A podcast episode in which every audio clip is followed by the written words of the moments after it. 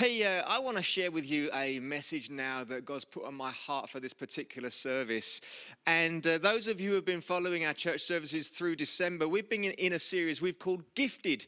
And we've looked at the Christmas story through the lens of, of gifted. And uh, today I want to want to add another message into that, into that series of preachers that I'm calling the saving gift.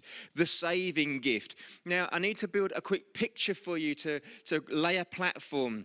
Here we are, picture the scene. Here we are in Eden, and God is walking in the garden with man. No hindrance to relationship, no judgment, no expectation, just life and relationship and love its perfection, just the whole potential of unexplored places and just greatness. Can you just picture that scene for a moment? Now, I don't know if many of you watch the program Strictly Come Dancing. Now, years ago, I thought I would have been talking to the women, but I know that there's a whole bunch of guys that love Strictly Come Dancing too. I know this because I've had lots of texts from people saying, Who do you think's going to win? And uh, we've all marveled this year, those of you who watch it, at Bill Bailey. Because Bill Bailey's an older guy, you know, not particularly in great shape, but he's been absolutely brilliant. He's just every single week, he's just nailed it. He's, he's quick on his feet, he's got the rhythm, he's got the swag, he's unbelievably good. But here's the thing that I've noticed any of the celebrities who go on to the, to the later stages of the competition get better and better and better. And the reason that is, I believe, is that they put their total trust in the professional dancer. They walk out the whole process with them and they trust them. And what happens on the journey is that the professional dancer is able to bring out in the celebrity gifts they had in them. They didn't even know they were there. And 10 weeks into the competition, they look back and they go, I never thought I was going to be able to do that and yet they can. Why? Because they put their trust in the pro and they danced with the pro and they brought stuff out of them. And what happens is you find yourself celebrating them. You watch the program, you go, oh, that was brilliant, that was, and it makes you laugh. It puts a smile on your face. It sparks joy. It's just a really great program because you can see people going on the journey. And here's what I want to say here's the link I want to make. God is inviting humanity into a dance of life with Him. You see, there He is in the garden, and He says, Look at all this. It's yours to explore, and I want to walk it out with you. But if you will trust me, I'm going to bring things out in you you never knew were there. And you're going to do things you never thought you were going to be able to do because this is a celebration of life. I'm your Father in heaven and I want to dance this life with you and bring stuff out in you, but it's going to mean you trusting me. You're going to have to go on a journey with me, and we are going to find things that we can do that we never thought we'd ever do, and we're going to look back and it's going to spark joy. It's going to put a smile on our face, and it's going to be a feast of life. That right there, I think, is a great picture of what God always intended. The truth is, unfortunately, humanity's come a long way from that picture. You know, we're so far from it. And God wants to put it right. He's always wanted to put it right. And His answer to this problem is who we are celebrating today. Let me give you two scriptures. The first one here is in Luke chapter 2 and verse 11. And it says this Today in the town of David, a Savior has been born to you. He is the Messiah, the Lord. A Savior has been born to you, it says. And then in John 3 16 and 17, John 3 16, arguably the most famous Bible verse there is, and then adding 17 to it because it brings context, it says this for God so loved the world that he gave his one and only Son, that whoever believes in him shall not perish but have eternal life. For God did not send his Son into the world to condemn the world, but to save the world through him. Can you see the link? In the first verse, we're saying a Savior has been born. And in the second verse, it says God didn't send him into the world to condemn the world, but to save the world. So there's these two links as Jesus is announced. There's these two links to, to do with saving. And I love to add verse 17 onto John 3:16 because I think it shifts something for everyone. You know, he didn't send Jesus in to condemn the world. Con- condemnation speaks of being told off because you got it wrong. He didn't do that. He sent him in to save the world. And saving someone is really a picture of pulling someone out of struggle, pulling someone out of difficulty, pulling someone out of a horrendous situation. He didn't come to condemn us, but to save us. So I want to look at the gift we celebrate in Jesus through the eyes of saving. Note, God's motivation for sending Jesus was love. God so loved the world. He loves me, He loves you, He loves humanity, and His motivation for sending Jesus wasn't to condemn anyone, but to save us out of difficulty. Much of the Old Testament, those Bible scholars out there will know, is a forerunner and a shadow of what's going to become the, the actual reality in the New Testament. And you'll find in the Old Testament there was a period where God's people, the, the Israelites, found themselves in slavery in Egypt. They were in horrendous circumstances. They were being forced to work in intolerable situations. The, the, the conditions were terrible. They were being asked to do more and more and more with less produce in, in shorter amounts of time. It was just really, really difficult. The slave drivers, the Egyptian slave drivers, were just ruthless. They just demanded more and they pushed on and they were, they were just unbelievably harsh. And God's people were turning to God saying, Get us out of this, save us from this. This is just horrendous. Help us. And God speaks to Moses. Now, you need to know that Moses is a forerunner for Jesus. There's these links in what he did, which points towards what Jesus is going to do. And this is the conversation with Moses and Jesus. Exodus 9, verse 1. Then the Lord said to Moses, Go to Pharaoh and say to him, This is what the Lord of the God of the Hebrews says Let my people go so that they may worship me. And here we see God's heart. And God's heart's still the same today. He hasn't changed. His heart is broken for people who are boxed in. His heart is broken for people who are in slavery to unreasonable demands and are struggling. So he raises up Moses and he empowers Moses from heaven and says to him, Go and get them out, go and save them from it. And they go on a journey because exactly that happens. Moses goes in, and over the course of time and a, and a whole bigger story, Pharaoh agrees to let the people go. They are saved out of the situation. And then Moses takes them on a journey into promise. God says, I've got better things for you. I've got a land for you that's awesome. And he takes them on a journey into promise. And while they're on the journey, they have to learn how to trust God again. They have to learn how to walk out life with Him again. They have to learn how to dance with the Father again, if I can use that language. You see, they've, not, they've lived in slavery for so long, they've forgotten what it's like to live in freedom. And they've forgotten what it's like to be free, to be at one with the Father and walk out and trust Him and explore again. They've forgotten what it's like.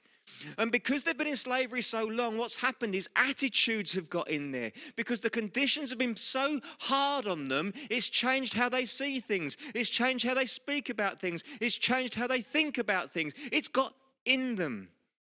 You see, they're out of slavery now and heading towards promise, and they start to moan. You know, who loves a good moaner? They start saying we're hungry. And they even say it was better back in Egypt. At least we had good food then. Isn't it funny how when you're hungry, you suddenly forget how horrendous it used to be? You see, they'd forgotten how difficult it was. But God was gracious because He taught them how to trust Him. That He rained food down from heaven daily and fed them in outrageous way. Do you know that their shoes and their clothes never wore out? You see, he was teaching them how to walk with him and trust him. He was leading them on a dance of life. He was showing them you're not enslaved anymore. This is what freedom looks like. And I'm going to provide for you and I'm going to protect you and I'm going to lead you into promise. This is what walking with me was always supposed to be like. But the reality is, although he had got them out of Egypt, Egypt had gotten into them. And so he had saved them out of Egypt, but now he had to, to get Egypt out of them because their attitude needed to shift. And it took time, and it took a long time. And here's my parallel. You know, I can see parallels between the situation they found themselves in and how we live today. You see, we live in a world, I believe, with so much expectation on us. There's so much uh, the performance involved. There's so many um, places to reach for and, and, goals to aim for all the time. You know, financial ach- achievement, relational achievement, what we should and shouldn't wear and what we should and shouldn't eat. You know, there's so many demands on, on how we, to bring up our children and what jobs we've got to have and where we should live. And there's these pressures to perform in our world. And, and we find ourselves boxed in. And although we, we think we're not, when you look at it, we are. And young people today are, are growing up in this celebrity culture. And it just puts huge demands on what they should wear and how they should look. And financial wealth is such a massive goal. And the reality is, for the vast majority of young people, they're never going to reach that. And so they're clawing for and reaching for and gunning for something they're never going to get. And they're boxed in trying to get there and not getting there. And it's like slavery. You see, I see it as there's these unseen slave drivers saying, You've got to do more, you've got to earn more, you've got to look better, you've got to fit in. There's a society, and if you don't do this, you're not going to fit in, and no one's going to like you, and you're not going to be accepted, and you won't succeed. And we can't see it, but it's driving us. And this is where I get sad, and I'm sure you get sad that I see people lashing out in life because they're frustrated and because they're hurt. You know, their, people are squashed in life, desperately trying to be themselves and not able to be themselves. And the thing is we, we develop behaviors which enable us to cope. And we develop behaviors which allow us to blot out the pain for a moment. You know, people are turning to alcohol because in that moment where they're having a drink, it blots out the pain of that failed relationship. You know, people are working longer and longer and longer and longer hours because they're trying to pay for the house that they bought because they were trying to keep up with everyone else and they probably should never have bought it and they've got themselves into massive debt trying to keep up and trying to do what's expected of them. And life's being shifted and life's being stretched. And here we are living in the midst of it. People are gambling more than ever before in the hope that that financial win might solve all their issues. You know, people are being rejected from relationships because someone's had a better offer from somewhere else. And people are carrying rejection of hurt because in the society we live in, it's okay just to brush someone aside uh, and move on. And it's getting more and more common.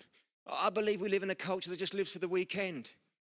Because, you know, you turn the radio on into popular station, it's all about the weekend. Why? Because we're slogging through Monday to Friday, working so hard to try and meet the bills. And when we get to the weekend, we've had enough. And we just want to break out. But is this how God wanted us to live? But it's the world we find ourselves in. Pornography has become a huge issue. It's become a massive addiction for both men and women now, by the way. And what that does is it removes the pressure of relationship, having to go on a journey of developing yourself and understanding how the other person's developing and meeting in the middle and doing life together. What pornography does is it allows you to make the other person an object of lust. The difficulty with that is it's very difficult to then form relationships because you've got a, a, mental image of what it should look like and it's, an, it's a false image. And then you can't form relationships because of your addiction to something that's lustful. And it's so, so common. And we think it's not a problem, but it's destroying lives. And we live in the midst of it. The behavior is being changed because of the outside pressures. And the outside pressures are coming on us and getting into us. And it's causing us to look at people differently, look at situations differently, think about situations differently, and behave differently. And yet, here we are in a world where we call ourselves free. And I'm not saying that every one of those situations to do with you, but I can be sure that some of them are. And here we are with an invitation to a dance with the Father where there's absolute freedom, where you are called to be the best version of you. But what we actually find ourselves doing is trying to keep up with everyone else around us so that we tick all the boxes.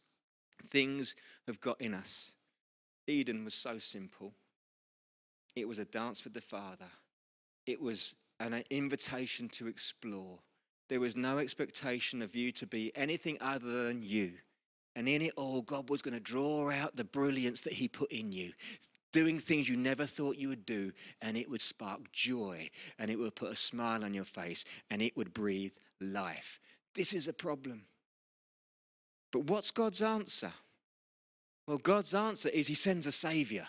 God's answer is, I care too much to leave you hanging in this difficult situation. I'm going to bring people out of the struggle. I'm going to bring people out of all that's gripped them and set them free. His answer is Jesus, who we celebrate the birth of at this time of year. And when I look at Jesus and you look at his life biblically, he carried power to set people free. Yes, he gave incredible teaching. Yes, he was wise. Yes, he included all comers, but he demonstrated power to bring change.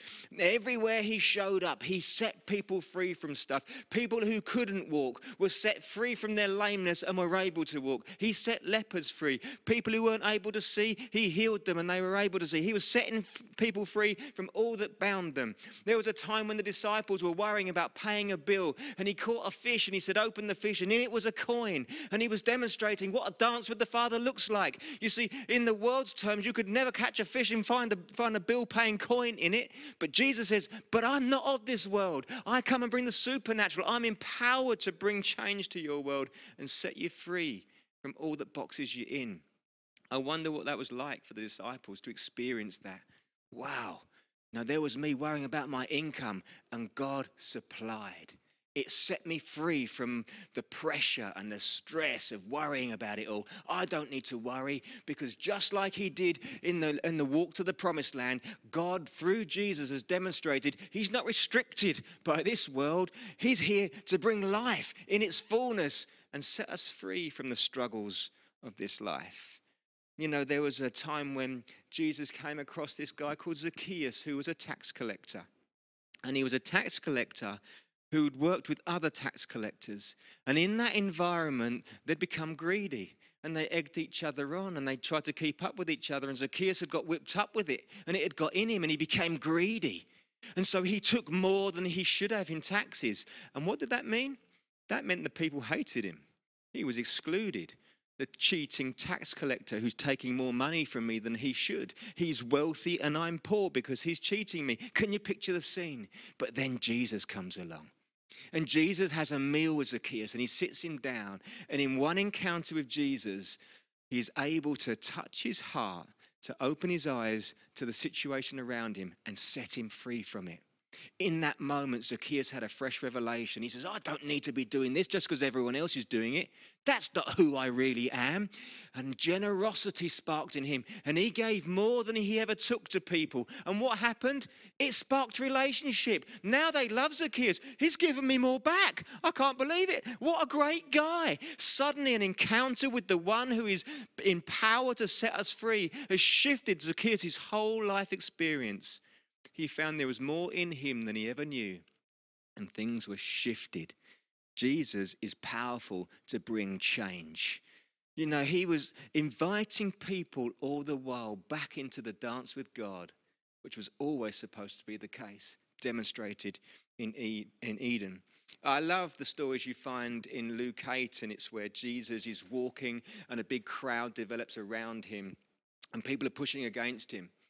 And there's this woman who's been bleeding for 12 years who reaches out and touches Jesus. And let me read you the story here in Luke 8 and verses 43 to 48. And a woman was there who had been subject to bleeding for 12 years, but no one could heal her. She came up behind him and touched the edge of his cloak, and immediately her bleeding stopped. Who touched me? Jesus asked. When they all denied it, Peter said, Master, the people are crowding and pressing against you. But Jesus said, Someone touched me. I know that power has gone from me. Then the woman, seeing that she could not go unnoticed, came trembling and fell at his feet. In the presence of all the people, she told why she had touched him and how she had been instantly healed. Then he said to her, Daughter, your faith has healed you. Go in peace. You see, what I love about this story is that blood speaks of life. You know, we have to have blood to live. Blood speaks of life. And here is this woman who has been leaking life for 12 years. but one encounter with the one who is empowered to set us free, the one who is empowered to save us from our difficulty, one encounter with him, and the bleeding stops. She stops leaking life and is positioned to live life. An encounter with freedom, an encounter with a Savior, an encounter with the one who is committed not to condemn us, but to pull us out of struggle and position us to live properly, changed everything. And I love that. This is my Jesus. Jesus from there goes on to visit um, a man called Jairus, his daughter. And uh, as he's on his way there and he gets sidetracked by talking to this lady, the daughter dies. And, and this is what happens in Luke 8 49 to 50, the next verses. While Jesus was still speaking, someone came from the house of Jairus, the synagogue leader. Your daughter is dead, he said. Don't bother the teacher anymore. Hearing this, Jesus said to Jairus, Don't be afraid, just believe, and she will be healed. Now, what unfolds is that Jesus goes into the room, puts his hand on her, and raises her. You see, in one incident here, someone, this woman, meets her Savior who takes her out of leaking life and positions her to live life. And in the next incident, there is death but when they meet a Savior, life comes back. You see, Jesus isn't restricted by our world. He brings her back to life and releases hope again. You see, He carried power and authority to bring change. And do you know what? He still does. And so, my question is are we leaking life and struggling life and wrestling through life when really what we need is a touch from our Savior? Do things look dead around you? You know, a hope, a dream, a business, you know, whatever it might be. Uh, you feel like you're dying inside. Well, you need a touch from the Savior because He's not restricted, but He's powerful to bring change.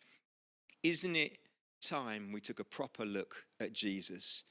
You see, when life is leaking, when the pressure is too much, when all seems dead, a Savior is born.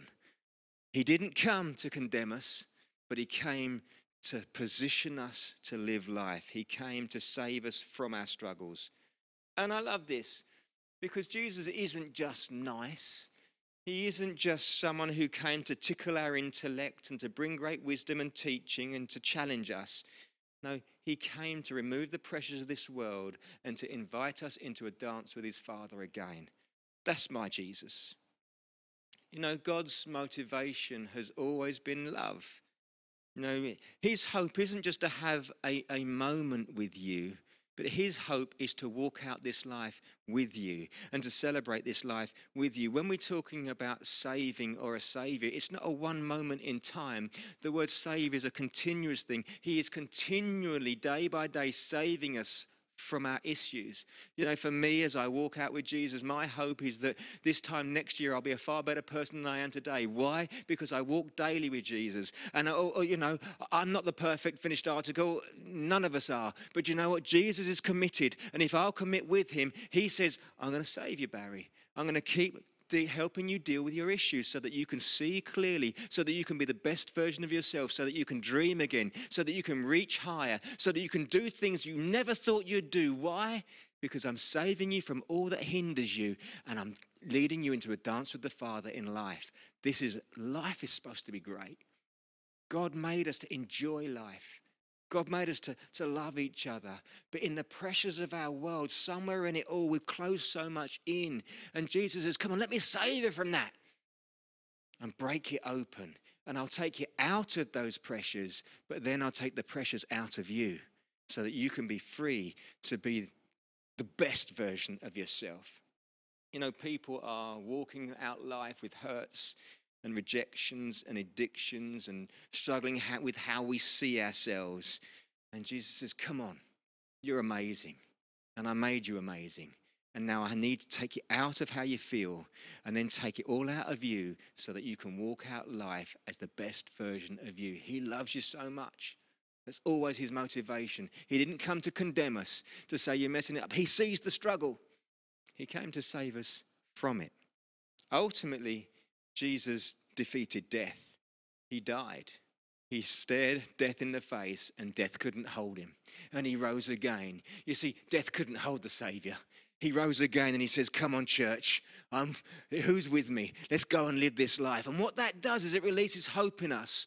You know, hope for this experience in life right now that actually I'm here to enjoy it. I'm here to break out of it. I'm, I'm not restricted by all these things because when there's a bill coming my way and I haven't quite got enough, I know my God will supply. And when there's a sickness coming my way, I know my God will heal me. And when there's rejection coming my way, I know God will just set me free from it and I can live life unhindered.